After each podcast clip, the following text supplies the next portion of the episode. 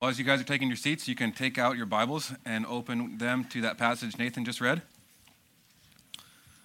This week we are finishing the book of Malachi. So we're looking at Malachi chapter 3, verses 16 through 4 6. Um, if you didn't get a chance to listen, Will preached last week on um, the passage just prior to this.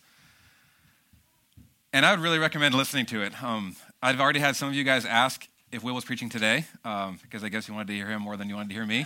So.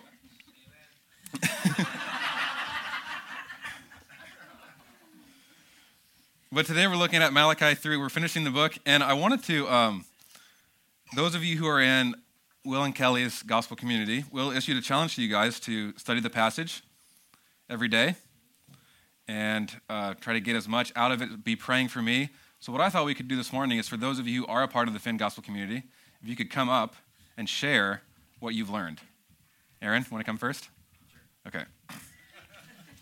But in all seriousness, I, I, would encourage you. This was a great challenge, and I love, um, I love what, what, what Will offered to his group. And I would encourage you guys to do something like this: um, print, study the Bible deeply. So, pick a passage of Scripture, maybe during a week, a couple weeks, uh, put it out on a page like this, and just start marking it up. Underline uh, repetition, what connections serve where. Um, if you have a, many of you guys who have a, a Bible or a study Bible, look up the references that are associated with that. It's amazing how much you can get out of a passage when you really put the time into it and when you start digging into it. So I, I joke with the, those who are in our gospel community that as Christians we should be soaking, snorkeling, and scuba ing. So we should be soaking in the word. We should be taking small pieces and meditating on it, uh, letting ourselves get pruny in the word. Uh, we should be snorkeling, swimming. We should be reading through, maybe with, you have a Bible plan that you've been reading through, reading through portions of Scripture, but then you should also be scuba. Go down deep, dig into the passage, um, take little portions, get a commentary, read through a book. Um, so thank you, Will, for that, and I just wanted to, to briefly mention on that. Uh, yeah, but today, like I said, we're finishing the, the end of, the, of Malachi. This is the finale. And not only of the book, but of the whole Old Testament. So this is a big, this is a big deal that we're doing tonight, this morning. I didn't see well last night, so you guys have to bear with me this morning. Let's just jump right in, shall we? That introduction really was lame, so let's just start it. Verse 16 Then those who feared the Lord spoke with one another. So, if you've been journeying with us through the book of Malachi, you know that throughout the book, throughout Malachi's prophecy, Malachi has been offering challenges, rebukes, corrections. The people have been asking things how, where is the God of justice? How have you loved us? How have we despised your name? And God has been responding. And God has, specifically the last couple chapters, has been addressing kind of these cynics, these attackers, these challengers. But in verse 16, we see that there's a group of people who actually respond, it seems like. A group of people who are actually listening. And it says they, those who feared the Lord. Now, this phrase, feared the Lord, it means they revered the Lord. They stood in great awe and wonder at God. It, fear of the Lord speaks to the, this covenant loyalty to God. It, it gets to the fact of, of genuine worship, really fearing the Lord. And, and Malachi is showing the contrast right out of the gate in verse 16 with those previously. Those who find fault in God, those who are foes of God. He's contrasting them with now these who fear the Lord and they speak together. Before we jump too much into the passage, I just I thought we could think about this morning this concept of, of fearing the Lord. What do you fear most?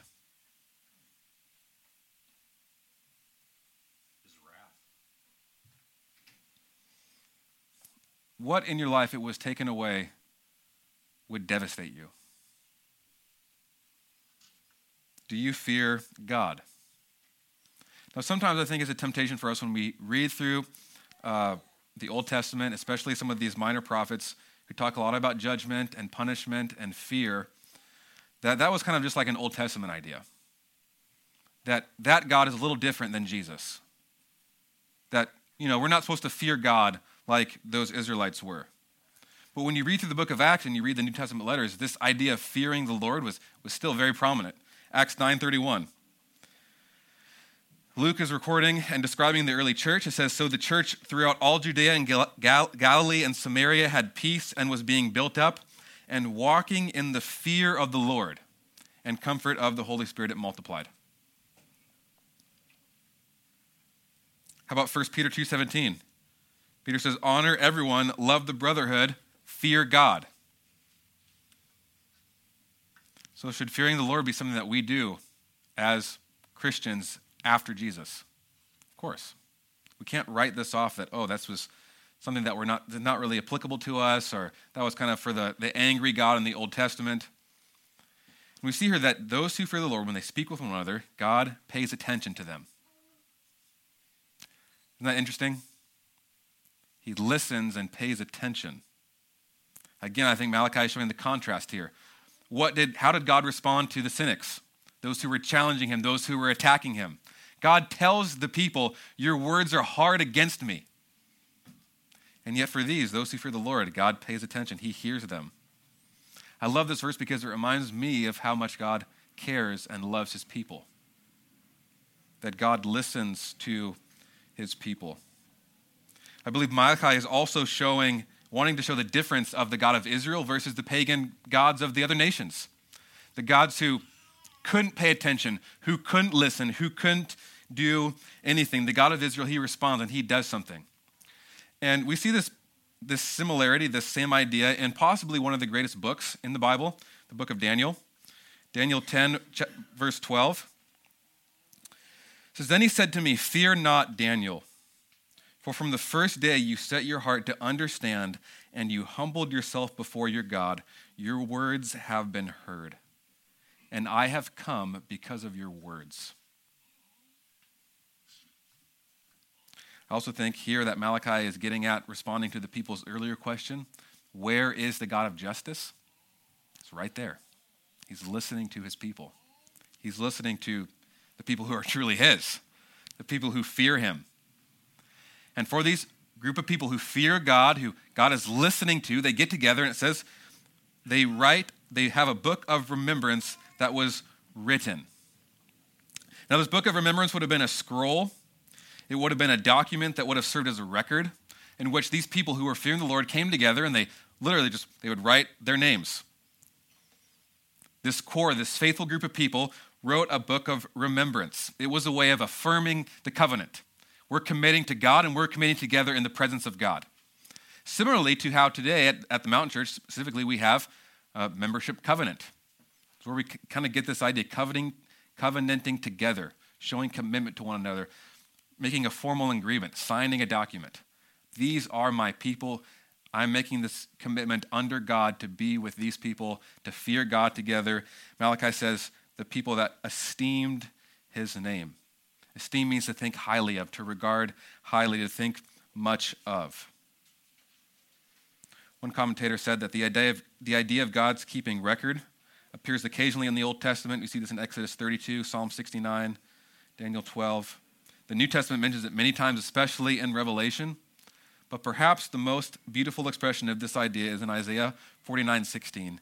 See, I have graven you on the palm of my hands. This idea book of remembrance. Together we will fear God, we will esteem his name. God says in verse 17, They shall be mine, says the Lord of hosts in the day when I make up my treasured possession, and I will spare them as a man spares his son who serves him. This remnant, this precious remnant, is God's precious treasure. For them, serving God has not been in vain. God oftentimes referred to his people as a treasured possession. Exodus 19:5 says, "Now therefore if you indeed obey my voice and keep my covenant, you shall be my treasured possession among all peoples." So God, God's word is, is ringing out true here. The passage that Will preached on last week. For I, the Lord, do not change. Hasn't changed. Stays the same. If you keep my commandment, you obey my commandment, you keep my covenant, you will be my treasured possession. So for those who have, those who are responding, those core remnant, those who fear the Lord, those who have kept the covenant, God says, You're going to be my treasured possession. You will be mine. Deuteronomy 7 6. For you are a people holy to the Lord your God. The Lord your God has chosen you, you to be a people for his treasured possession out of all the peoples who are on the face of the earth. And he says a very similar thing later in Deuteronomy 14 2. So for these people, this core remnant, he will make them his treasured possession. And God says that he's going to spare them from this coming wrath. God says in verse 18, Then once more you shall see the distinction between the righteous and the wicked, between the one who serves God and the one who does not serve him. God is pressing into the people's complaints, rebukes, challenge at God. God, the wicked prosper.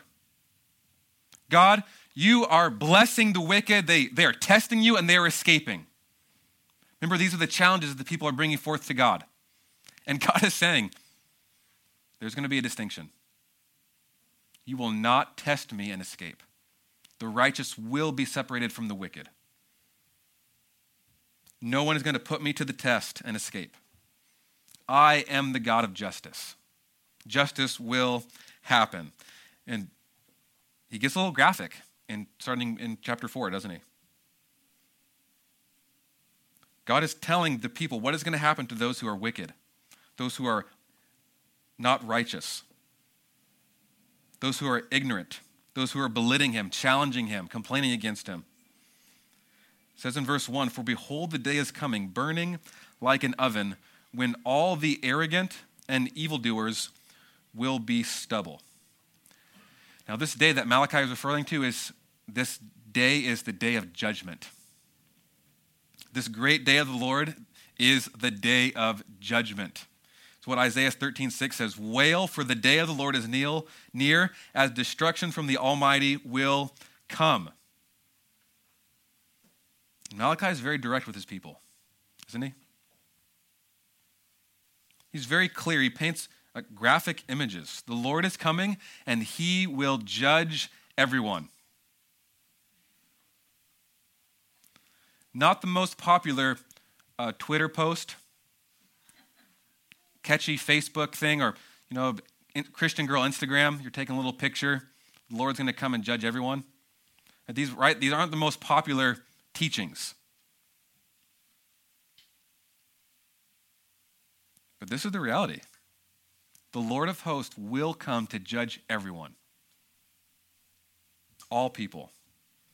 And what God is saying here is that the wicked will perish, they, they won't escape. If you think the wicked will escape, you're wrong. This is what God is saying. The day is coming burning like an oven. The little word for oven is furnace. It's an enclosed chamber of intense heat. It would be an incinerator of destruction. And the arrogant, those who are proud or haughty, those who are taunting God, those who challenge God and seemingly escape, will not escape. And God says, for all the arrogant and evildoers will be stubble. Now, when I first read that, I don't know where your mind goes, but I think about facial hair. Right? Maybe I. I'm, okay, that's what I thought. Stubble. The, the arrogant will be stubble. They will be what's left after you shave. Still, kind of, who wants that, right? Who really likes stubble? But actually, this, the, this word stubble here is, is referring to chaff, the worthless material on a, on, on husk, on grain stalk that surrounds the seed of the plant, stuff that is literally worthless. God says, I'm going to set them ablaze. And then he uses this imagery of burning a tree, neither root nor branch. The, the mention of these roots and the termination of the roots indicates a complete end of growth. I think it gets to a complete end of any flourishing. All the wicked, without exception, will be consumed by this fire. But again, you see the contrast of what Malachi is doing in verse 2. But for you who fear my name, the Sun of Righteousness shall rise with healing in its wings. Another difference. Now, this image of, of sun of righteousness rising is also seen in Isaiah 60. Gets to the idea that God will bring restoration to his people. God will heal his people. God will vindicate his people. This imagery of comparing that the sun rising is the idea of expelling darkness, bringing healing, bringing light. And that the words there, the phrase healing in its wings, the, the wings there was, is a phrase that could refer to the sun's rays. It's a way of describing the rays of the sun, and these rays, these wings, would bring about healing, light to everything that it touches. Uh, as I was reading on this passage this week, one commentator said the outstretched wings of a bird and the extended rays of the sun were symbols of divine protection and deliverance in the biblical world. I just love that, that imagery. Isn't it beautiful? The sun rising, healing in its wings, healing in its rays. But after, after this sentence, the end of verse 2, probably comes my favorite sentence, my favorite phrase in the, in the passage, maybe my favorite phrase in the book. So after you, you who fear my name, the Sun of Righteousness will rise with healing in its wings, and you shall go out like leaping like calves from the stall. How many of you have seen calves leap from a stall? I didn't know this was a thing. So, of course, what do I do? YouTube. Open YouTube, type in cows or calves leaping, and it's crazy. There's videos, there's this one video, Will has probably found the best one of this calf leaping. But there was one video that I was watching, it was, I think it was by BBC, and it was describing cows who are going to be slaughtered. It was a little, a little trying to get at your emotions. But, anyways, they release these cows into the pasture from a stall, and they just go about like jumping around. Now, I've never seen cows do this. I'm not very familiar with farm animals or with cattle, but it was such a sweet illustration to me. These cows who've been confined to a stall, they're getting released into the pasture, and they're just jumping around. And the word that is using there is could mean frolic. Isn't that a great word? Frolic, boisterous. Or it'd be hard to imagine kind of a more vivid image of excitement. You're seeing like a, a cow or a calf, a large animal jump around. Really, go, go like go home today, YouTube, cows jumping. Or text Will or email Will. He's got a great video that he could show you and send you.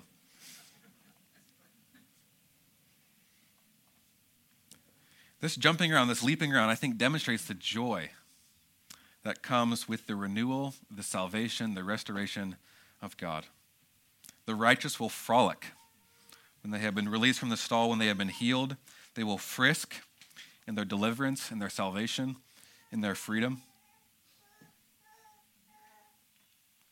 and they will tread down the wicked, or they will be ashes under the soles of your feet. They will be vindicated on the day when I act. Verse 4 Remember the law of my servant Moses. Verses 4 through 6 is kind of the conclusion of the, the book of Malachi. And it starts with remember the law. One of the things I, I loved about the passage last week, and I thought Will did a, such a good job about communicating it clearly, was that when we forget God's word, when we neglect to do the things that God has commanded us in God's word, and we expect blessing, we expect different things to happen, it's ludicrous. God will not change. God does not change. God's promises are true once and always. The people had forgotten the law, so Malachi instructs them at the end remember the law. Now, this idea of remembering, it applies more than just recalling. It gets to the idea of applying, doing the words and deeds of God. Remember the law of my servant Moses, the statutes and rules that I commanded him at Horeb. This is another word for Mount Sinai for all of Israel. And I think, in a sense, you could argue that this kind of sentence closes the book nicely. Malachi begins with an illustration from Genesis, Jacob and Esau. He spent most of the first half of the book reminding the priests and the people to keep the Mosaic law, to turn back.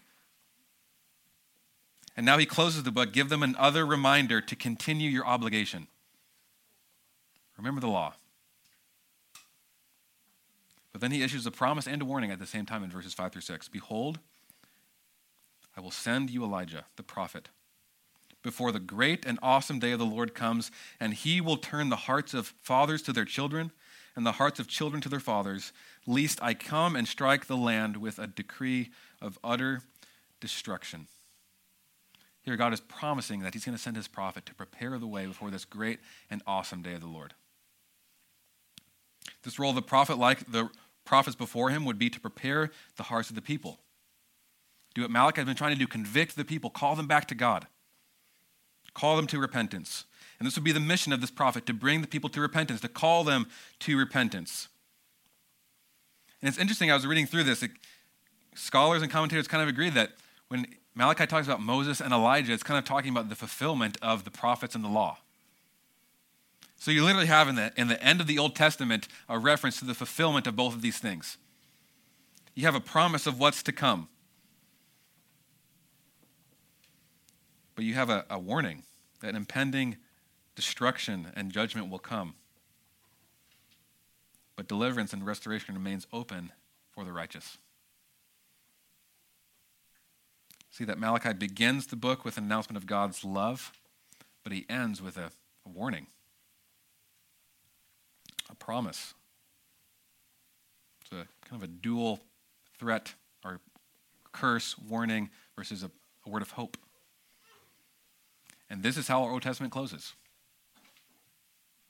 That's it. Turn the next page and you got the New Testament. It's fitting that this is how the book ends, right? The, the summation of the, the prophets and the law. And remembering the word.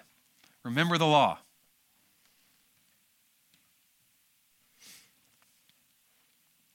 Now, since we are after the time of Christ, after the time of the New Testament, how do we read this passage in light of the New Testament?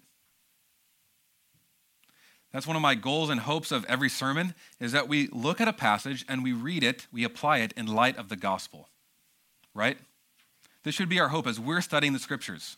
How does this point to Jesus? What promises does this make about Jesus? What hope does this give us for Jesus? Is this about Jesus?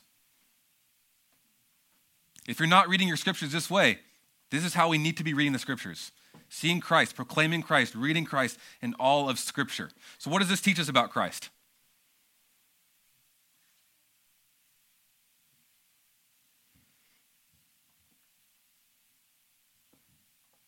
What does this prepare us for Christ? Well, again, you flip your Bible just a couple pages, and you see a guy is introduced, a guy named John the Baptist who preaches repentance. Turn, or the time is at hand. The kingdom of heaven is here. This John the Baptist is what the New Testament refers to as this Elijah, this Elijah figure who would prepare the way before Christ. Listen to what he says in Matthew and how it describes John the Baptist in Matthew 3, verses 7 through 12. It says, When he, referring to John the Baptist, saw the Pharisees and the Sadducees, these religious people, coming to his baptism, he said to them, You brood of vipers, who warned you to flee from the wrath to come? Bear fruit in keeping with repentance, and do not presume to say to yourselves, We have Abraham as our father. For I tell you, God is able from these stones to raise up children for Abraham. Even now the axe is laid to the root of the trees. Every tree, therefore, that does not bear good fruit is cut down and thrown into the fire. What does that sound like? Does that sound like the passage we just read? He says in verse 11, I baptize you with water for repentance, but he who is coming after me is mightier than I, whose sandals I am not worthy to carry. He will baptize you with Holy Spirit and fire. Verse 12, his winnowing fork is at hand, and he will clear the threshing floor and gather his wheat to the barn, but the chaff he will burn with unquenchable fire. See the correlation there? And sometimes I think we forget John the Baptist here is talking about Jesus.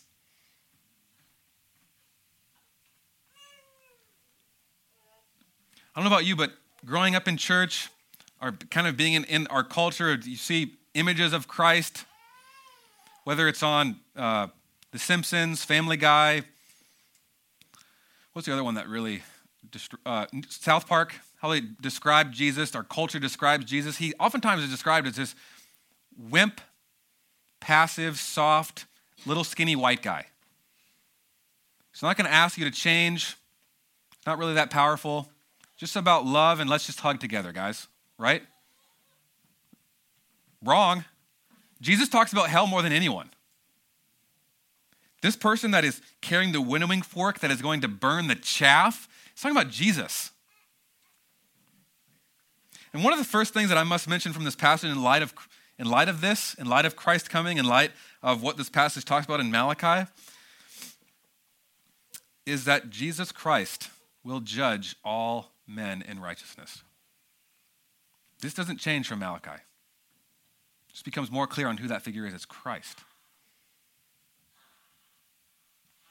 Jesus talks about hell, punishment, judgment a lot. And because I love you, because I want to serve you well, if you're here this morning and you are not in Christ, you do not believe in Christ, there is, you're in danger.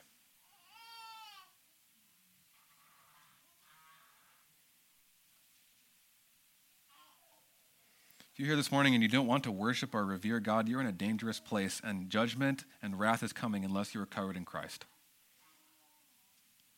Now, right now, you might think, all right, Daniel, lighten up. We've heard about wrath enough. That seems a little extreme, doesn't it? Daniel, this is not what is going to make people want to come to the mountain church. You want this church to grow? Don't talk about wrath. That's going to make people feel uncomfortable. Even now, I can kind of see in some of your faces. This is making you a little uncomfortable. Talking about wrath. Sounds a little bit like hellfire and brimstone. A little too harsh. Do we realize that wrath is coming? I don't talk about wrath and judgment because I want to make you feel bad. Because I'm an angry person and I like talking about God's anger. I talk about wrath because that's what the Bible talks about. I talk about wrath because the more that we understand the wrath that we were saved from, the more that we will love God, the more that we will cherish the gospel Do we study God's wrath? There's a search that we type into Bible verses about wrath. We cannot think that there are no consequences to our actions. We cannot think that there are no punishments to be had based upon sin, rebellion, preference to things other than God. We cannot think that those in our life that do not know Christ are okay. They are in danger. Do we love people enough to tell them that? I think a lot of times it's just easier for us to not think about it, isn't it? You have a friend that doesn't know Christ, you have a family member that doesn't know Christ. Easier just to not even think about it. You become callous to it. Sooner or later, you, you stop even thinking about it. Then you start becoming entitled with, well, I didn't really deserve wrath.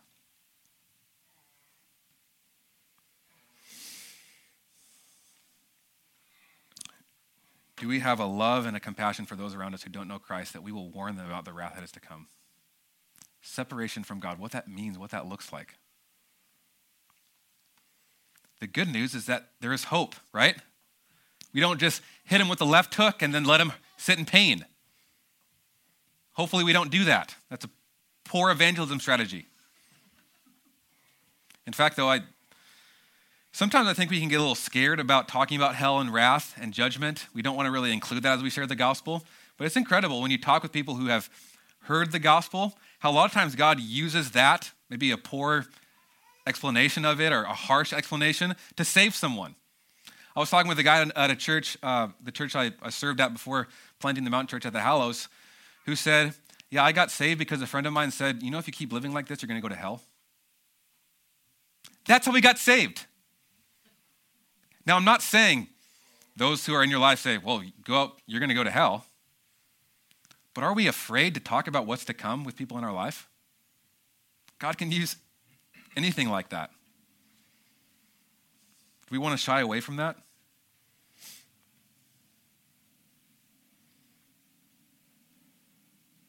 If you're like me and you read this passage, you think, okay, how, how will God take up his treasure possession?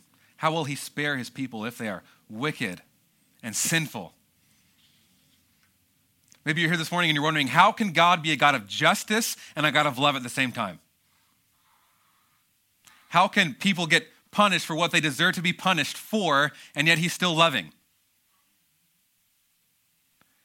And I think that there's kind of two ways that a lot of Christians, a lot of churches, a lot of theologies can, can gravitate towards. In Seattle, in this area, it's a lot towards God's love, right? We don't talk about wrath. We don't talk about judgment. We don't talk about anything that seems intolerant. Let's just talk about God's love.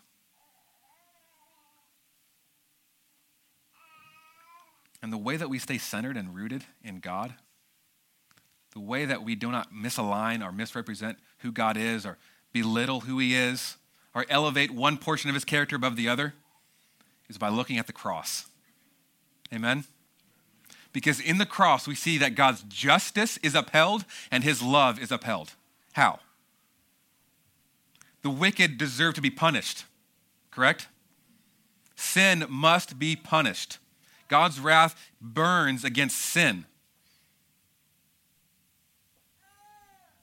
And the good news about the gospel of Jesus Christ is that God moved to do something about this. Everyone will not be destroyed in the fire. There is hope. Not everyone is chaff. God sent his son, Jesus Christ, to live a life that we couldn't live. He lived a perfect life, a life of perfect, uh, you could say, fearing God, revering God, worshiping God.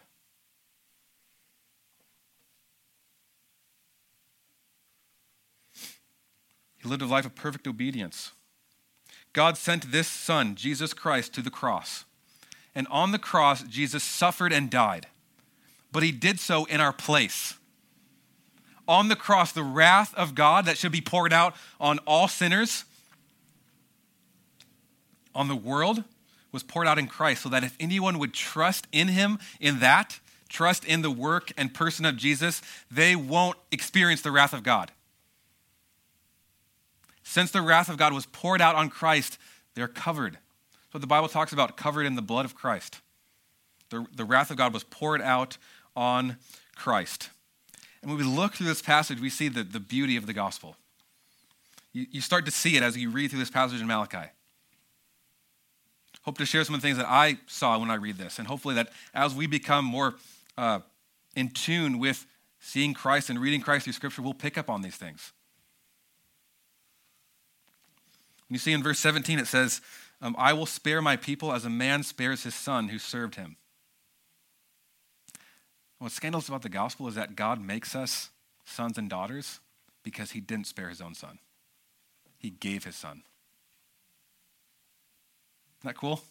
I just love that. What about um, the other part of verse 17?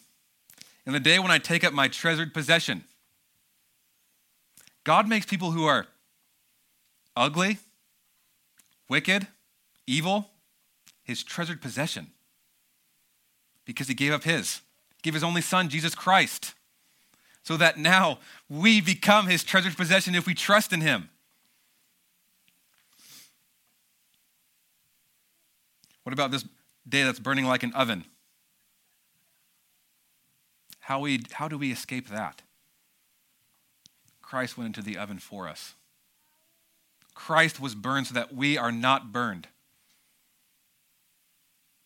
Are you guys seeing the gospel in this? Christ took our punishment. The wrath of God was poured out on Christ. Know that if you do not trust in this, I would love to talk with you after our gathering. I'd love to talk with you. What does it mean to follow Christ? What does it mean to believe in the gospel? But what if you do trust in Christ? What if you do place your trust and your hope in the person and work of Jesus Christ? You have been spared. You are his church's possession. The wrath of God is not coming for you. How do we read this passage in light of that? What are some principles and points we can glean from the end of Malachi? I think I have about five as we close on, on things that we can take out of this passage and, and apply today in our life right now if we are Christians. Number one, the people of God should be people of prayer.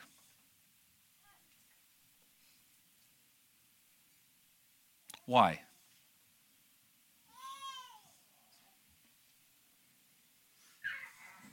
It says, The Lord paid attention and heard them. Friends, do we realize that if we are in Christ, if we are Christians, that God hears our prayers? Do we realize that? Does that affect the way that you pray? It should. Jesus says in Matthew 7 11, If then you are evil, know how to give good gifts to your children, how much more will your Father who is in heaven give good things to those who ask him?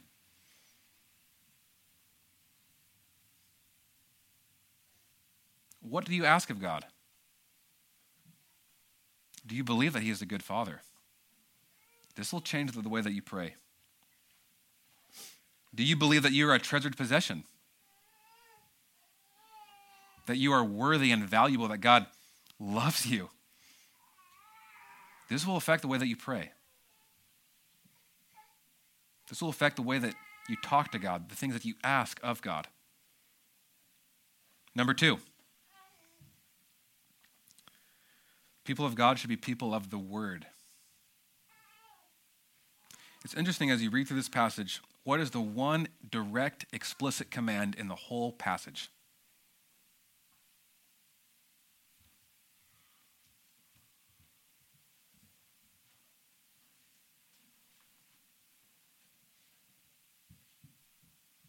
The one command. There's others that God promises that he was going to do, but what is the one thing that God tells his people? Remember the law.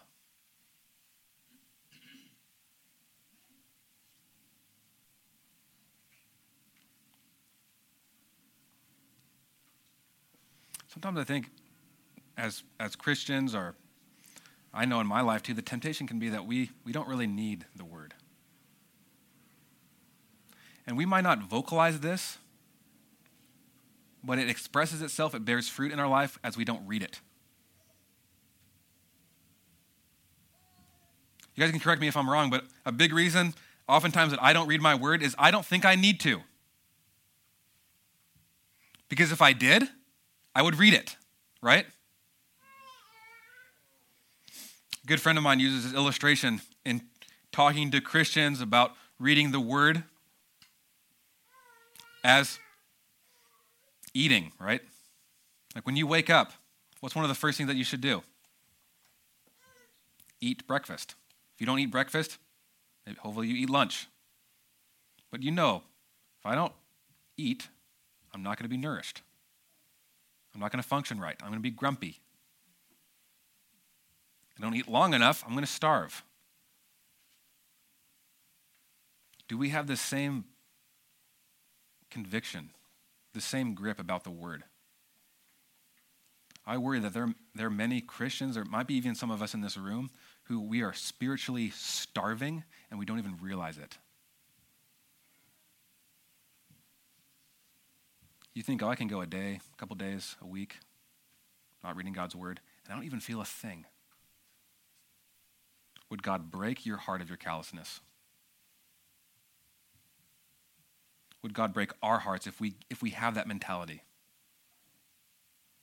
Do we have that same conviction about the word? I know if I don't brush my teeth, my teeth are going to rot.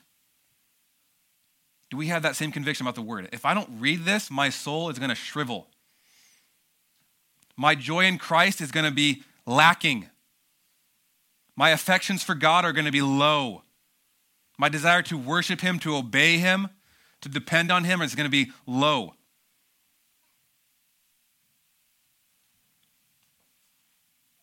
I talk a lot about this because I think it's so important.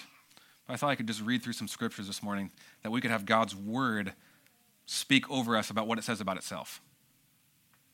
Is that okay? Joshua 1 8. The book of the law shall not depart from your mouth, but you shall meditate on it day and night, so that you may be careful to do according to all that is written in it. Sometimes I think we miss how clear that God's word is on this, right? Meditate on it so that you can do it. Deuteronomy 30, 16. If you obey the commandments of the Lord your God that I command you today, by loving the Lord your God, by walking in his ways, and by keeping his commandments and his statutes and rules, then you shall live and multiply. Psalm 119:9. How can a young man keep his way pure? By guarding it according to your word. You're struggling with purity? Struggling with sin? How do you stay pure? You know, I think sometimes we think we can kind of graduate from those Sunday school answers. From those answers that we tell our kids, you know, pray and read your Bible. It seems so simple that we can somehow move on from that. You got to move deeper into it, right? Psalm 119, 11. 119, 11. I have stored up your word in my heart that I might not sin against you. Psalm 119.97. How, oh, how I love your law. It is my meditation all the day. Matthew 4 4, Jesus says, It is written, Man shall not live by bread alone, but by every word that comes from the mouth of God. Friends, do we have a conviction here this morning that being in the Word is the most important thing that we do in our day?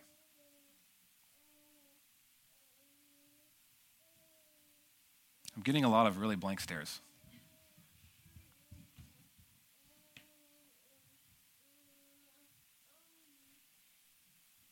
I need prayer on this, guys. I'm praying for our church about this.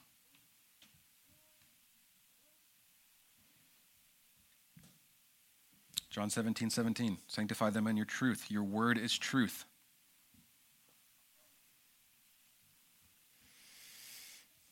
Probably my, one of my favorite ones out of the whole batch, Colossians 3:16. Let the word of Christ dwell in you richly, teaching and admonishing one another. See that? It's supposed to dwell in us so that we can teach one another, so that we can correct one another. The word of God can't be some sort of accessory. Can't be some little thing that we segment off into our life. I'll read five minutes in the morning, I'm good. Number three, the people of God are to be patient people. We get this from, um, I think the whole passage, but more specifically in, in chapter 4, verse 1.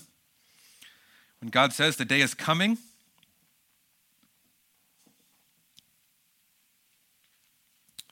Uh, excuse me. Oh, yeah, verse 2, but also uh, chapter 3, verse 17. God says, They shall be mine in the day when I take up my treasured possession. Once more you shall see in the day. What's interesting about this is that God doesn't really give a time frame. I think that was one of the problems that the Israelites were experiencing beforehand. They had these expectations that, well, we rebuilt the temple, or we restored our end of the bargain. Now, God, come on. Come, let's, let's make this thing great again. Let's restore Israel to greatness. And it didn't happen in their time frame. And even when God's, God promises that judgment's going to come, God promises that I'm going to act, He doesn't say in this time frame. Three months, 36 hours, I'm coming. You ever hear some of those crazy people say, you know, this is when Jesus is coming, 20, whatever, this time, this place? Just run away from them.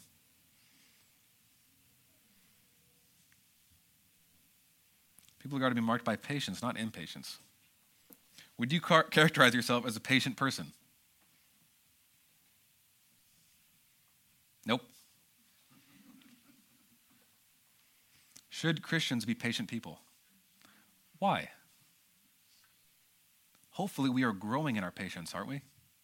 Like as we mature in Christ, our patience should be growing because hopefully, as we are growing in Christ, we are understanding the gospel more deeply we are realizing how patient God has been with us. The more we experience His grace, we experience His forgiveness, we realize how patient He has been with us.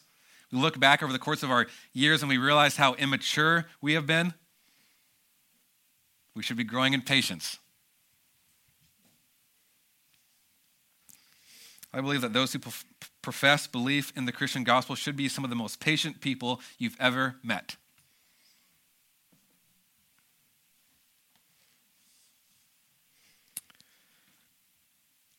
Are you a patient person?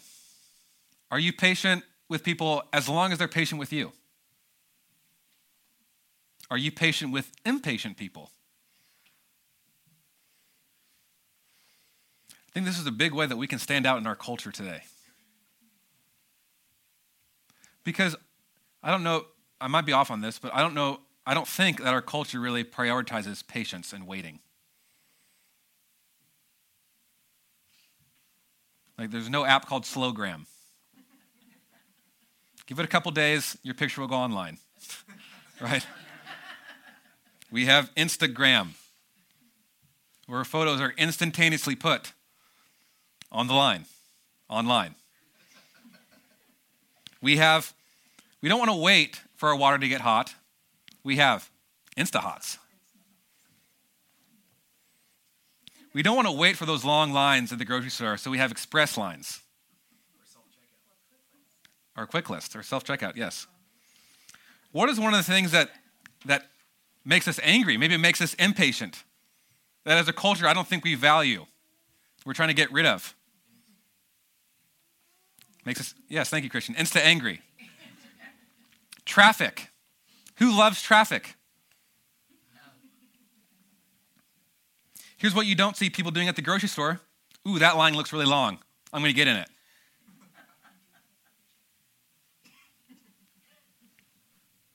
As a culture, we don't value waiting. I don't think we value patience.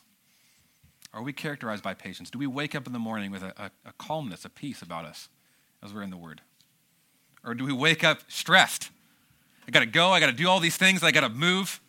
I've got my agenda planned out. I'm not saying don't have a plan. But are we characterized by patience, by peace? I'm looking forward to this one, talking about it. Number four, people of God should be joyful people. Do you leap like a calf?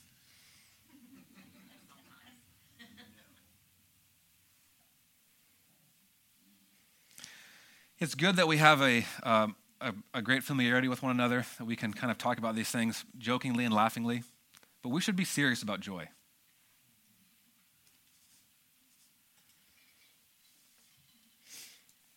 The good news about the gospel, guys, is that we don't have to wait to flourish.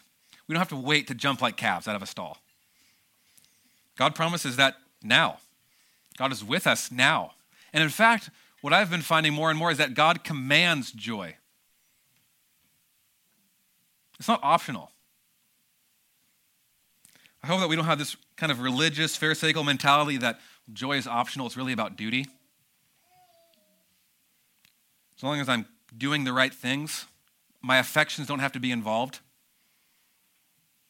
As long as I'm singing the words, I don't really have to mean it in my heart.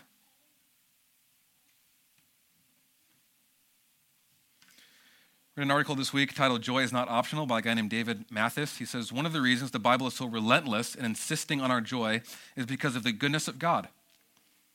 The imperative to joy in us is based on the indicative of good in Him. Deuteronomy 26 11. You shall rejoice in all the good that the Lord has given to you. Joy in the heart of the creature corresponds to goodness in the heart of the Creator. Joy is the fitting response of the receiver to goodness of the giver. And I would argue that it's a sin to not find joy in what is infinitely enjoyable.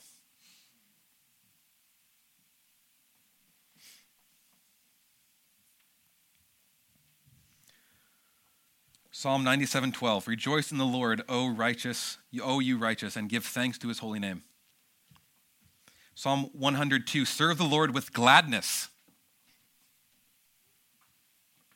Come into his presence with singing. Psalm 32:11 Be glad in the Lord and rejoice, O righteous. Are you righteous? Do we rejoice? Come and oh excuse me, and shout for joy all you upright in heart. We're going to be singing a song here at the, the tail end, or the, one of the last three songs that we sing today is a song called With Everything. It's a song that, towards the end, we, we build, we get really loud, and we literally are shouting woes together. It's like a chant. Now, I hope that as we respond to the word this morning, that we would, as the Psalm 32:11 says, shout for joy.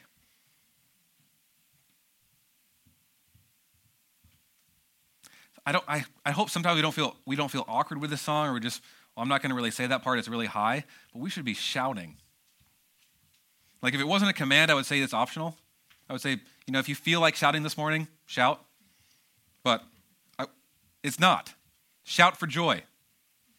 2 Corinthians 13 11. Finally, your brothers, rejoice. Philippians 3 1. My brothers, rejoice in the Lord. How about this one? Think about this one this week. Chew on it. Philippians 4 4. Rejoice in the Lord always.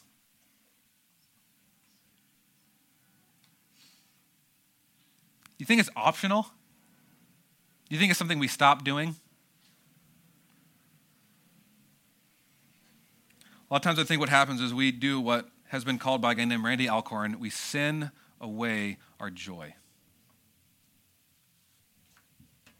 We sin away our happiness. What do you find your joy in? Would you characterize your, your walk with Christ right now as a leaping calf? Are you flourishing?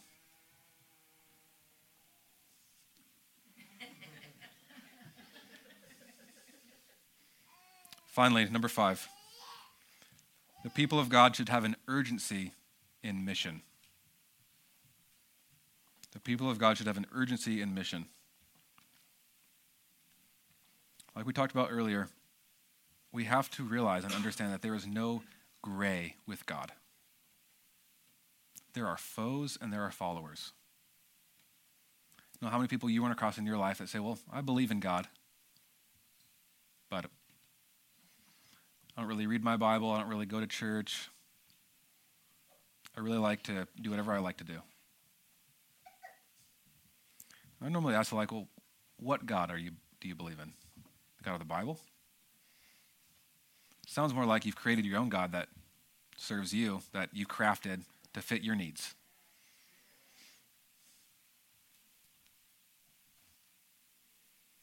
Do we have a realistic, a realistic mentality and a humility about coming judgment? Does this create an urgency in us?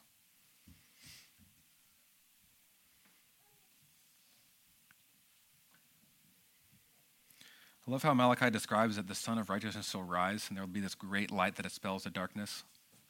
I love how that correlates to how Jesus describes himself as the light of the world. But what's even more amazing to me is what Jesus calls his people, his disciples. He not only says, I'm the light, but he says in Matthew 5:14, you are the light of the world. Just let that sink in this morning.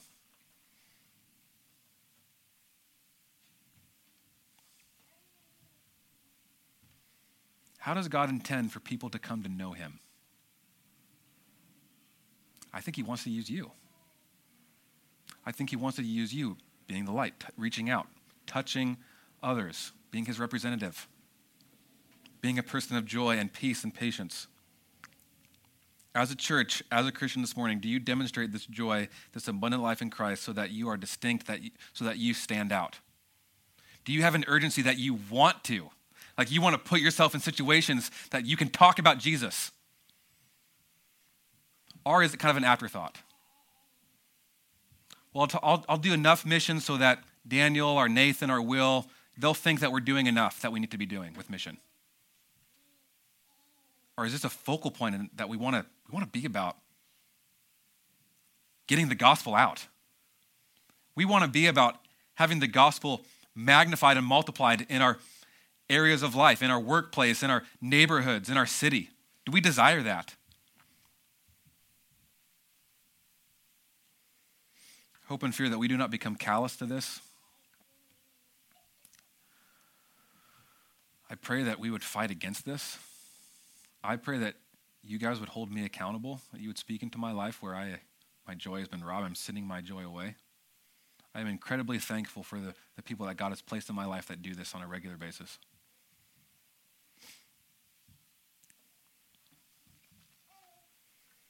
Let's pray.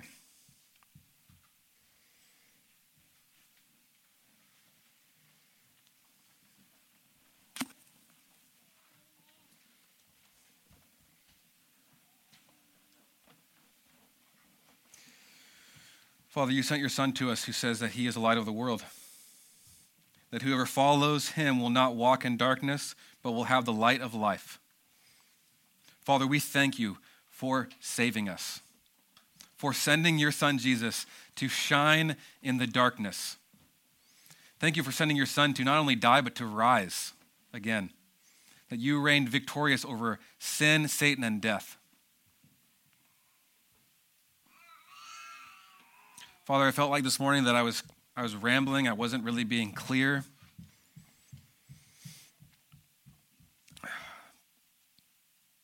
But Father, I, I trust that your word, as we study your word, as we cling to your word, that we would know you more. Father, I pray that you use something I said today or, or will say at this church to lighten a, a spark in our heart. Father, I pray that you will somehow use the words of this church to change lives. Not because it's our words, because we are sharing your words. Because we are a people that is about the gospel. Father, I thank you for this book, Malachi, that we have studied. That oftentimes it's harsh, that is very direct, that is strong but Father, I, I thank you for the way that it has revealed your heart. You care about your people to send prophets to them, to call them to repentance. Father, I pray now that, that we would be a people who love one another enough to call out sin in, our, in each other's life. Father, I pray that you would develop an intimacy and a trust within us, that we would do that with one another. that as we do this, it would lead to, to joy and, and glorifying you. Father, I pray that you would warm our hearts to you. As we speak about your word, as we speak about being a joyful people, a patient people, Father, I know that there are those here who, this morning who do not want that. They believe that they have the joy, they have the happiness in themselves or in something that they have not yet attained. They are believing in functional saviors that will somehow, they think, bring them happiness. This might be a new career, that raise.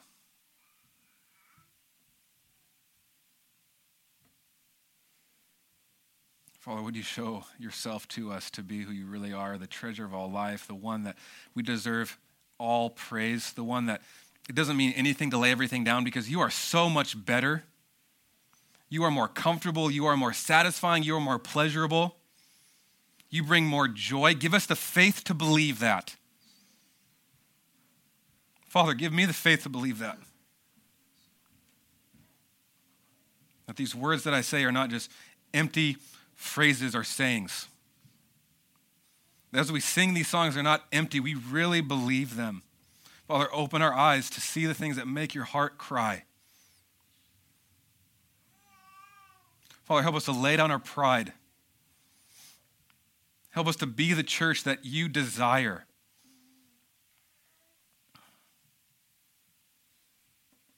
I pray now, Father, it would be a time of repentance and a time of great singing as you release us from sin, as we return from sin, as we trust more deeply in you. Father, may you be glorified now as we sing to you. In your son's name I pray. Amen.